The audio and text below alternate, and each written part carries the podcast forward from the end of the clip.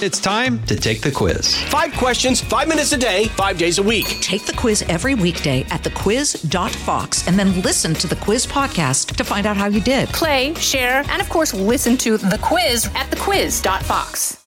Do not miss that one shot that you get, or you just make your one shot, right? You know, when you see a huge company, do you guys ever wonder about the moment the idea for it first hatched? See, I'm totally fascinated by that. I think in the reverse.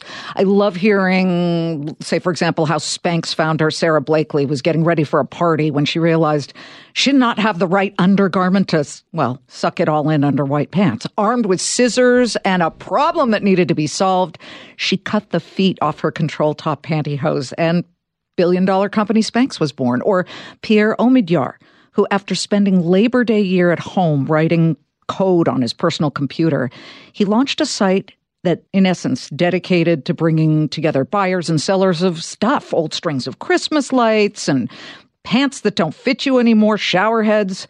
The first item he sold, a used broken laser pointer. The site he created, eBay. And did you hear the one about Netflix? That may be one of the very best of all. Two pals carpooling to work in Santa Cruz, California, a beta test involving a greeting card and a single stamp. Oh, and beach chairs too. This we've got to hear because today Netflix is now a $150 billion entertainment bullet train, thanks to those two guys who were carpooling way back in 1997. Marc Randolph was one of them. He's the co founder and founding CEO of Netflix. Joining me in Everyone Talks to Liz form. Great to have you. Well, it's great to be here, Liz. Thanks.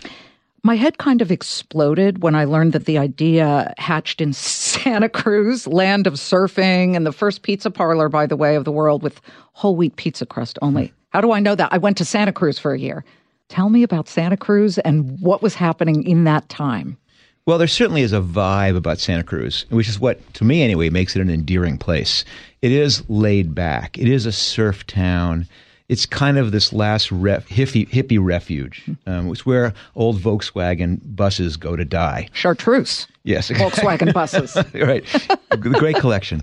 But it was also, you know, it was right over the mountains from Silicon Valley, so it was in some ways connected to that economy.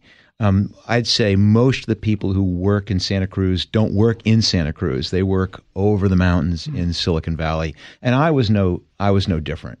You were working at a software company, correct? Yeah, I was working at a small software company that myself and two friends had started. We were small. There's only about a dozen of us at the time. Um, and we were doing what software companies do. It was just building a product. We hadn't even launched um, customers yet. What was the product you were building? Well, it was pretty geeky. It was a product for quality assurance. So okay, I just fell asleep. It was, yes, of course. And my, my, believe me, my mom fell asleep too when I tried to tell her this. There was something very satisfying ultimately about Netflix is they actually understood what that what company was. did right after the previous one. But it was it was kind of uh, fun. I was doing it with two friends, but our our idyllic lifestyle was disturbed when all of a sudden we sold the company, and it was a good a good thing because you know the investors make money and our stock options are now worth something. Um, and we sold it to a bigger company that happened to have been founded and was being run by a guy named Reed Hastings, co-founder um, who of Netflix. figures fairly uh, strongly in the story after that. And Reed, uh, coincidentally, also lived in Santa Cruz. So you guys start carpooling together. Exactly. And so Reed and I would drive to work together every morning. And we did this for, you know, six months, working at his big software company. And then lightning struck again, and his big software company was now being acquired by an even bigger software company. Also, great economic outcome. That often means that founders are out of a job. Uh, yeah, being called made redundant is the euphemism we use. Painful. Um, but it means basically you're out. And Reed, I was out, and Reed was going to be out. But, you know, at least in Silicon Valley, when that happens, you don't despair. Um, because basically you can basically go out onto uh, the highway there with a sign that says uh, CEO needs work, and someone will pull over and you hop in and you get another job. Uh, but you know, the company that I had sold to Reed's company was my fifth startup, so I was had some track record here, and I decided, okay, great. Now that I'm out of this job, I'm going to start the next one. Now Reed um, was not in the mood to start another company he in fact decided this was the time that really changed the world. That he was going to go and be an educational philanthropist. Okay. He was going to go to graduate school. But you know, once you're an entrepreneur, you're always an entrepreneur. Can't get it out of the system. You can't. And he wanted to keep a hand in. So Reed and I came up with the perfect solution that we'd come up with an idea that he would be the angel investor, that I would hire the people, run the company, you know, find the lease, and we'd both get what we want. But we needed that idea. So take us back to the very drive. We have to know what kind of car it was. So Reed had a gold Avalon. Ooh, and that's which is hot. yeah, you can almost picture car seats in the back of a car like that.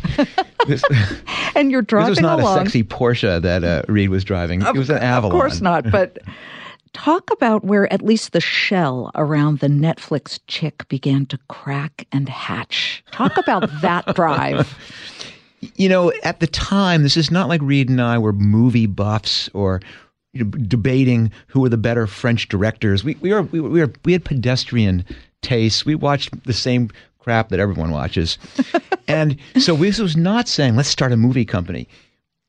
My criteria was much simpler. I wanted it to involve selling something on the internet, and that was pretty much it. And we began exploring what could you sell on the internet? What would be interesting things? But I had another criteria I wanted to try and get in, which was personalization. Because the first 20 years of my career, I was a direct marketing guy, junk mail, you know, and catalogs. And Direct to consumer. exactly. And in a personalized manner, you know, the envelope would come addressed to you and it would start off, Hey, Liz, have I got an offer for you? Uh, we remember those well when they first started. It was pretty primitive. He goes, "We bet you and your neighbors at 17 Crescent, whatever it is." you know how that was. But that was that. For some reason, I loved that stuff. Anyway, we began brainstorming ideas that might fit this mold, and they were ridiculous. I mean, one of the favorites was, um, for me anyway, was personalized shampoo. That we'd have someone mail in a lock of their hair. Our our scientists, stop, which means me in the back, would formulate the custom shampoo based on your hair type, and then you'd be delivered a subscription once a month, something like what that. What would be in this truffle oil? Who knows? Yes, exactly. You, you got the exact the exact idea. That could have been your marketer. You know, Reed didn't like that one, so next. And the other ones were e- equally ridiculous. It was personalized baseball bats and custom dog food. That was another one that I loved. That might work today. I think most of these ideas now happen today, which is the irony. Yeah. But this was back in 1997, so um, the market was not quite ready for uh, custom dog food. And so one of the ideas was video, and not selling video because back then Jeff Bezos had this company which was selling books only. It was a bookstore. But we knew that his aspirations were not just to be a bookstore, it was going to be the anything store and the everything store. So we knew video would be in his sights pretty soon, but we thought, what about video rental? Um, because it was a big category. Didn't Blockbuster exist already? Yeah, more than existed, of course. Uh, They were a blockbuster. Those who were around in 1997 knew that was the game. Yes. I mean, there was 9,000 Blockbuster stores. There was one, you could throw a rock from almost anywhere in the country and hit a Blockbuster store. So that was the competition, but we believed that that experience left a lot of room to be improved upon. Um, Blockbuster actually had at the the core one of the core tenets of their business model was something they called managed dissatisfaction.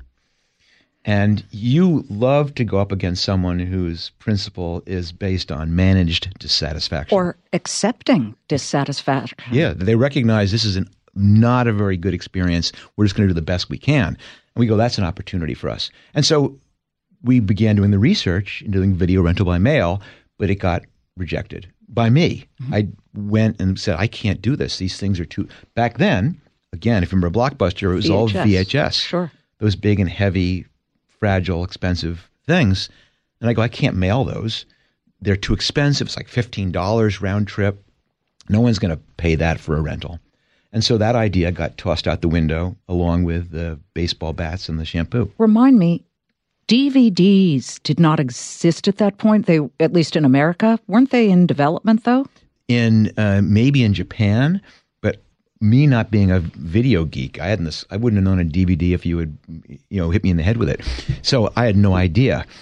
But you you're onto something, which is that was the breakthrough. That was if there was an inciting event, that was it. Was that one morning Reed mentioned that he'd seen there was this new technology being test marketed in the United States called the DVD. And it wasn't what was fortunate is that if we had just heard about the DVD, I don't think we would have jumped to video rental by mail. But it turned out that because we had spent time a few months ago really walking through this whole process about video rental by mail and realized, well, the flaw here is VHS is too heavy and too expensive. And then all of a sudden DVD came along. I mean, the analogy I've used sometimes is that it was like cleaning up and finding under your couch the jigsaw puzzle piece that you've looked for forever. And all of a sudden you realize, right, this is the one that completes that puzzle. And that's what this was, was realizing this might unlock this video rental by mail idea. What came first? The beta test? And by the way, the DVD did not exist at that point. So you had to figure out how to make sure you could mail these things or the name Netflix. Oh, gosh. Name Netflix came much later. Okay. Um, in fact, at this point, this was just two guys in a car brainstorming ideas. And don't forget, we had gone through hundreds of ideas. This was just one more of them. And of course, we're going, you can't mail a DVD. That's ridiculous. And going, maybe you can. It's small enough. And so the, the, the lesson here, if there is one, is that w- we did not then immediately go to the office and write a business plan we didn't begin working on the pitch deck or try and book time on Shark Tank or whatever it was. What did you do? We said, let's figure out, let's answer the first question is, will this work? So we turned the car around, and you're right, you couldn't buy a DVD. So we said, well, a CD is okay. close enough. And we bought a used music CD. Do you remember the band? I think it was Patsy Cline. Okay. So, uh, okay. Good enough. I, uh, and uh, I think might even have been greatest hits, but it was used because I'm not going to waste fifteen dollars on a ridiculous test. So this was the cheapest thing we could find, and then bought a little. Um, we didn't want to buy a box of envelopes, so we, go, we went next door and bought um, a gift greeting card envelope, and we put the CD in the envelope and addressed it to Reed's house and mailed it. How much was the postage? Uh, Thirty-four cents or something. so something. one like stamp. That. One stamp. First one ounce first class mail, and went to work. And then the next morning, Eureka! Eureka! Is we had this uh, envelope, unbroken CD, and that was the moment we go, wow, this might actually be the thing that might work. So you're ready to dive in. Did you then rent an office or did you continue to work out of the car during the carpooling? Well, yeah, you know, I worked the, the, the, the, longer pieces. Yeah, you work out of the car for, for, I mean, we were still working at this big company. The deal hadn't closed yet. I had nothing to do, but I was still going to work and getting paid. So I was using my office to research how many DVD players do they expect to sell? What is, what's a DVD cost? How many titles? How, how hard it will be to build an e-commerce website? I mean, all these questions but eventually you get to the point where you go, I, I'm really not going to learn the fundamental question, which is, does anyone care? Or is anyone going to do this? Or would anybody make the switch from VHS and all those machines yeah. to a DVD player? It, I mean, these, these are all the unanswered things that any entrepreneur faces. And you get to that classic moment where you, you can't prove it out in your head. But you Marc, can't prove it out with research. It almost sounds like you guys were putting the cart before the horse. The horse would have been the DVDs. They didn't exist. And you're already trying to figure out how to sell something that wasn't here yet. Yeah, that's an interesting concept, isn't it? We're betting on something which doesn't exist yet. And, you know, people sometimes think that successful companies sprang from this moment of inspiration, instantly clear and true, and then they just built it out. And in fact, there's so many twists and turns and so much luck and if the DVD, for example, had not been ad- ad- adopted by the public, if it had gone the way of the laser disc, if it had had a VHS versus beta war, all these things could have happened, and we'd be right here talking about customized shampoo. I have. I'm still not. not convinced that isn't a terrible idea. I'm thinking about it right now. We're not done yet. We'll be back in a moment. I know a lot of you have had this experience because for those of us who in 2020 were all sent home and we were stuck in a lockdown during the pandemic, we had a lot of time on our hands. And I saw an ad for Masterclass and I thought, I want to better myself. I want access to all of these brilliant people who teach you things. With Masterclass, you can learn from the best to become your best. Masterclass is the only streaming platform where you can learn and grow with more than 200 plus of the world's best and smartest. For just under 10 bucks a month, an annual membership with Masterclass gets you unlimited access to every instructor. And I don't care, you can wake up one morning and say, I want to learn about business, and then another where you say, I want to learn how to survive in the wild if I have no water and no fire to make me warm. You can access Masterclass on your phone, on your computer, smart TV, or even in audio mode. And the classes totally make a difference. Don't wait another moment to start your learning journey with Masterclass. Right now, our listeners get an additional 15% off any annual membership at masterclass.com slash Liz. That's 15% off at masterclass.com slash Liz. Masterclass.com slash Liz. When did the beach chairs come in? So, you know, finally you go, you got to figure this out. And so we, Reed writes a check for $1.9 million. I go hand, hat in hand to other people, my, my mom, for the remaining $100,000. And we, that's the seed. Wait, what did mom say? Another one, Marc? Yeah, you could tell it was like the, the rolling the eyes of like, oh my God, what, this is ridiculous. What? Oh. But of course, it's your mom. So of course. So she, you know, I, she thought she would never ever see that money again. I'm sure, but uh, invested along with a few other people, and then we, I rent an office, an old bank building. Uh, Which town? This is in Scotts Valley, which is a little bit north of Santa Cruz. Okay. So it's Santa Cruz essentially, and um, it's a it's a old bank building. The carpets are from the Truman administration or something like that. The, the vault is still in the corner. I mean, it is a mess, and and we have two million dollars, but we're terrified of how long this is, needs to last us. Cash burn, yeah, always. And so no furniture. Everyone had to bring things in from home. We had beach chairs, like you said. Um, we had card tables. We had those folding chairs, tables you get at Costco. How many employees? We had about a dozen. Okay. Um, my wife one time came in and we're talking, and then and all of a sudden she stops, and I see her gaze looking over my shoulder, and she goes, "Are those our dining room chairs?" and guilty. That was what was in the conference room. So, um, you do what you have to, but that's when the name began to come around. And because at first you've got to rent a space, you need a name for the lease, but we didn't know what our real name was going to be. And so we had a, it's called a beta name. Uh, and the beta name for us was Kibble. Kibble.com. Okay, back to the dog back food the that was customized. Food. Exactly right. Because right. I made the classic error of great idea, I'm going to get the domain name. And, and now you're stuck with the and domain now you're name. stuck with the domain. And in fact, I still have the domain name. And if you write Aww. to me at marketkibble.com, it'll get to me. But um, that, we had that name and we had that for a while. And then eventually you go, we need a real name. And it's hard to get a real name. And to make sure that nobody else owns it. You know, no one else owns it, that you can get the trademark, that it doesn't mean something obscene and Lithuanian or whatever it is like that.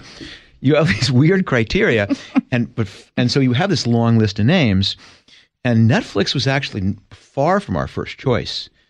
Uh, you know, we had a long list of names, and which one had to be jettisoned that you really loved? I kind of liked Replay.com. I thought that was really kind of a neat name, and I could, but that domain would have cost me like forty thousand dollars, which at the time that might have been a forty million dollars. Sure, for you guys. Yeah, and so like, uh, but some of them were really lame. It was like um, studio cinemacenter.com was one of the on the list. We could actually surprise, surprise that so domain name up was with available. Netflix. Um, it was a collaborative group. We and we eventually got to the point we go, we got to decide and people didn't like Netflix. And in particular, they didn't like flicks. Because again, going back to the, the 90, the 80s and 90s, skin flicks was a thing, right. which was what they used to call porno. Also, flic in French is derogatory for, I believe, a police officer. Yeah, exactly. You have to look at the whole. And of course, there was that big X at the end. So people were going, uh, but, you know, well, we had to go for something, and that was a little porny, but we went with it. hey, you'll never go wrong with something just a shade lighter than porny because people will stop, drop, and listen.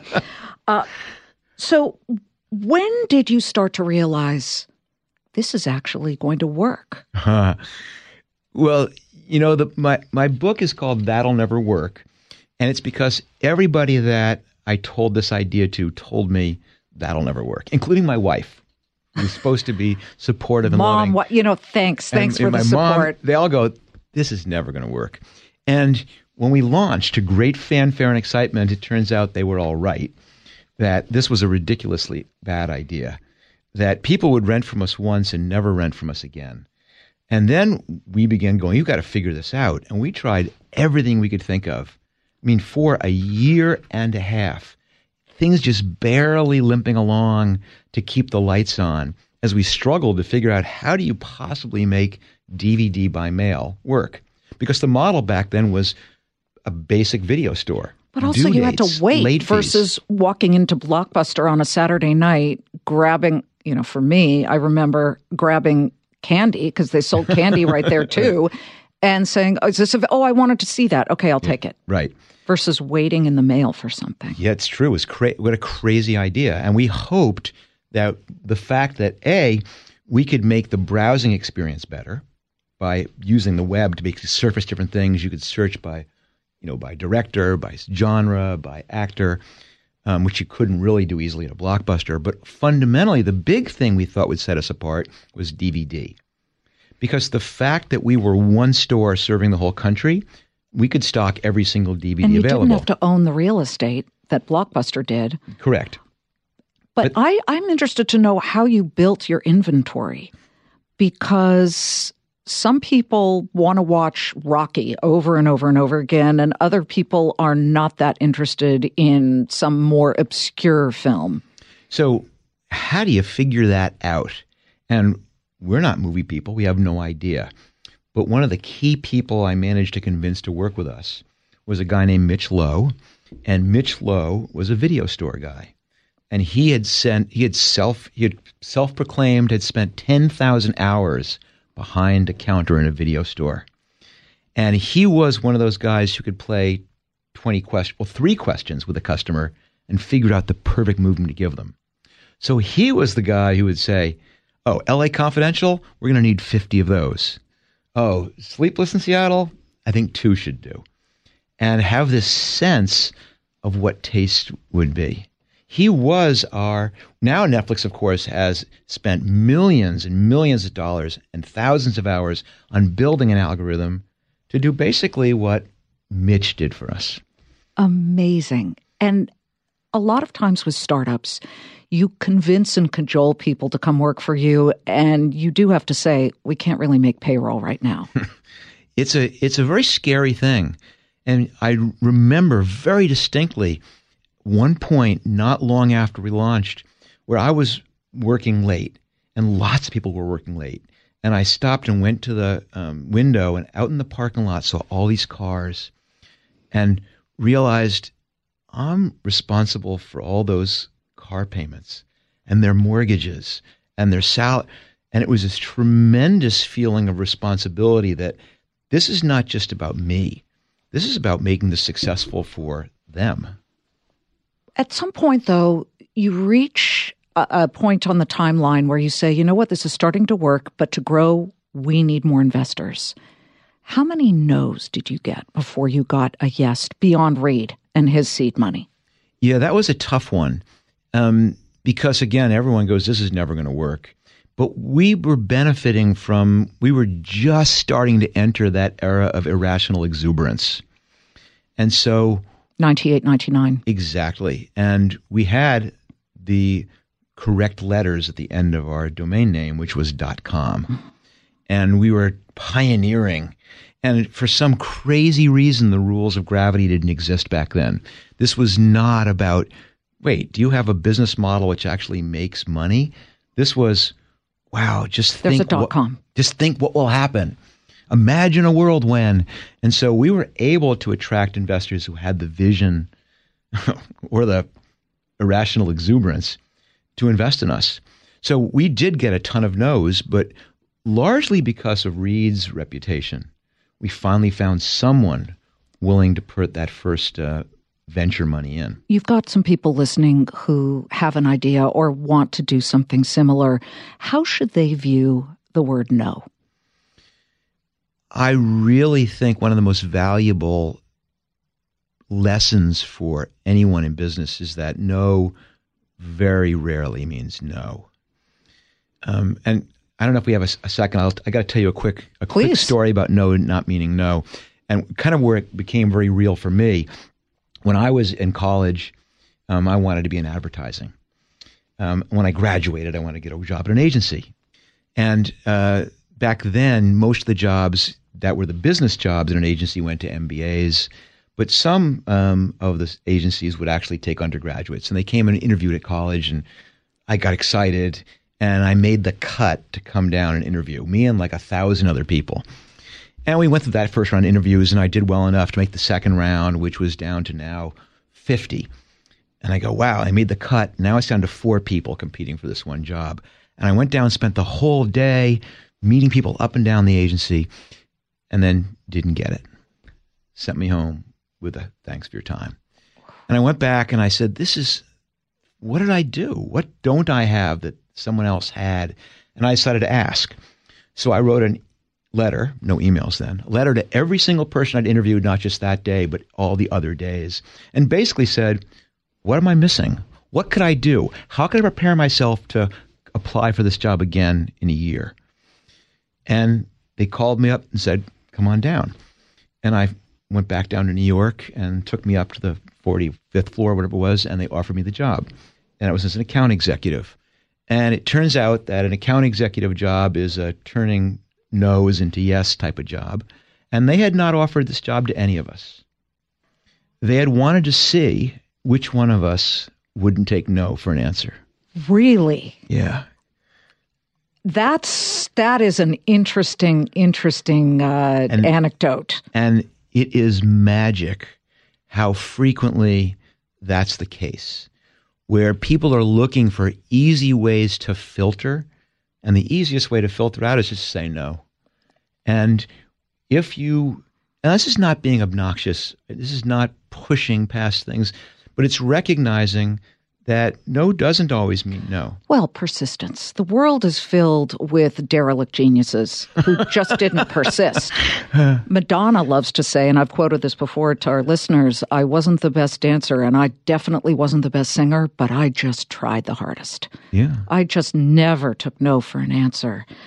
Uh, I want to just attack the blockbuster issue. Yeah, sure. Here was Blockbuster owning the world, and then it didn't anymore. What was your thought when you guys finally overtook Blockbuster and Blockbuster went away? How did you feel Yeah. about that? mixed, I guess is the best way to say it. Um, I mean, Blockbuster employed 60,000 people, and it, uh, it sucks to have played some part in that dramatic a transformation. You know, change is not painless. But on the other hand, it's gratifying not that Blockbuster went away, but that we really pioneered an entirely new way of consuming entertainment. Again, Blockbuster had was predicated on dissatisfaction. And to be able to introduce a better way to consume movies, not just the way we did, mm-hmm. without when we eventually arrived at subscription, no due dates, no late fees, video rental, that was inarguably a better way to do it. But then eventually getting to download and eventually, of course, to streaming and eventually to proprietary content.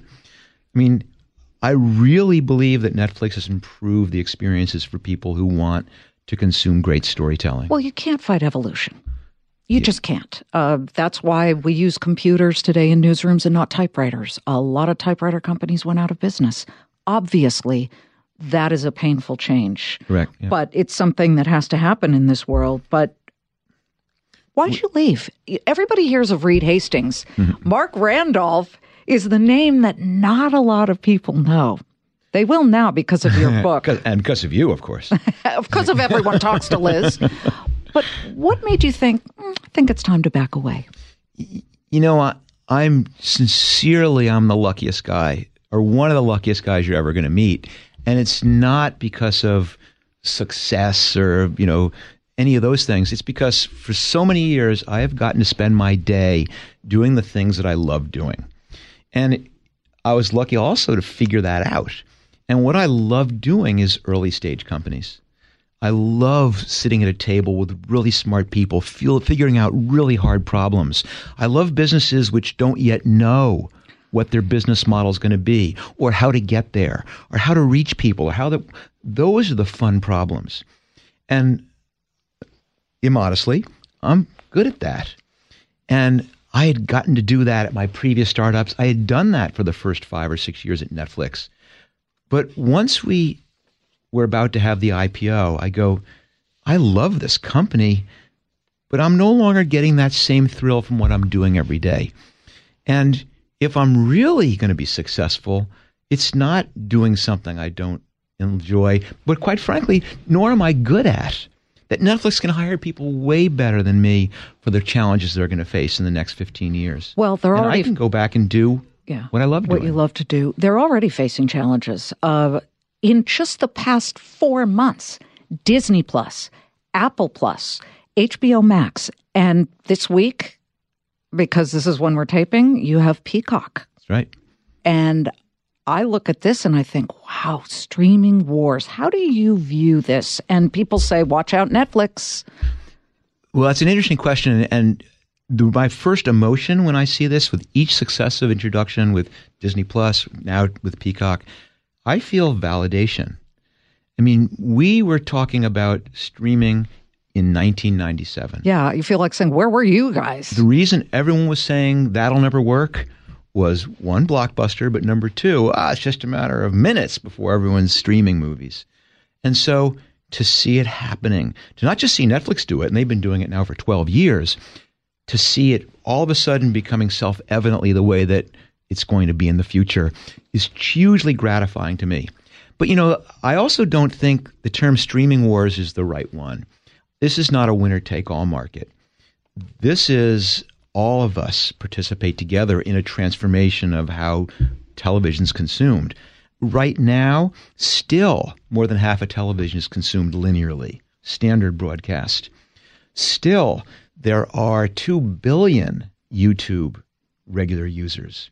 So we are there's 6 billion cell phones. We are still at the infancy of how this is going to roll out. I see that, but you have that way of looking through a different futuristic prism. Will cable TV, I'm not talking about the cable companies that sell broadband too, will cable TV cease to exist at some point? Yes. Uh, but that's that's a very black and white. But if I had a black and white, because you gave me the out by saying at some point, Mm-hmm. and the thing is, what they will have to do is figure out a way to deliver the things that streaming can't deliver. And the big fundamental problem is you can only watch so many things at a time. And having things predetermined about when they're shown is a huge inconvenience. I got to ask you, what's your favorite Netflix show? Because you, without you and Reed, we would not have the term binge watch. And, you know, I read that um, the average Netflix consumption is about an hour and 15 minutes per day. And I am doing more than my share. So someone out there has slacking. So they need to pick things up. But I binge watch. Like I said, I am not a French director type of guy. Mm-hmm. I like everything. And so right now, I am like, I guess I can, you know, the friend. I, I watch Big Mouth. I'm Okay. working my way through that. Which Did you do the whole. Stranger Things? I did not get into Stranger Things. I did.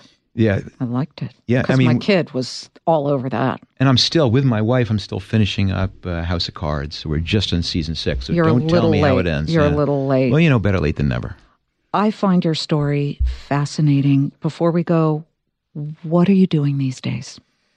So, as I said, I'm the luckiest guy. Is that I still get to now work with early stage companies, but rather than doing my own, I mean, I just finished up with a company called Looker, which was another six or seven year lift.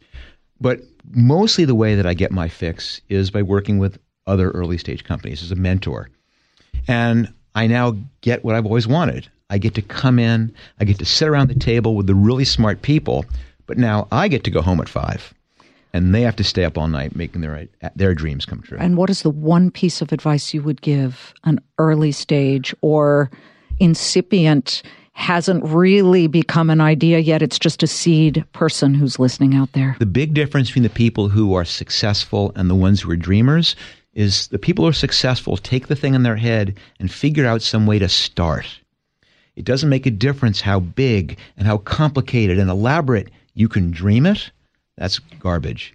You have to figure out how to take the idea when you first have it and collide it with the reality as soon as you can. Your idea is flawed. Your job is to figure out why. Marc Randolph. The book is called That Will Never Work The Birth of Netflix and the Amazing Life of an Idea. This has inspired me. I hope it's inspired our listeners. This is what I've talked about with all of you guys that it's a tough road to get to $150 billion market cap. And, and Marc, thank you for telling us about every inch of that road.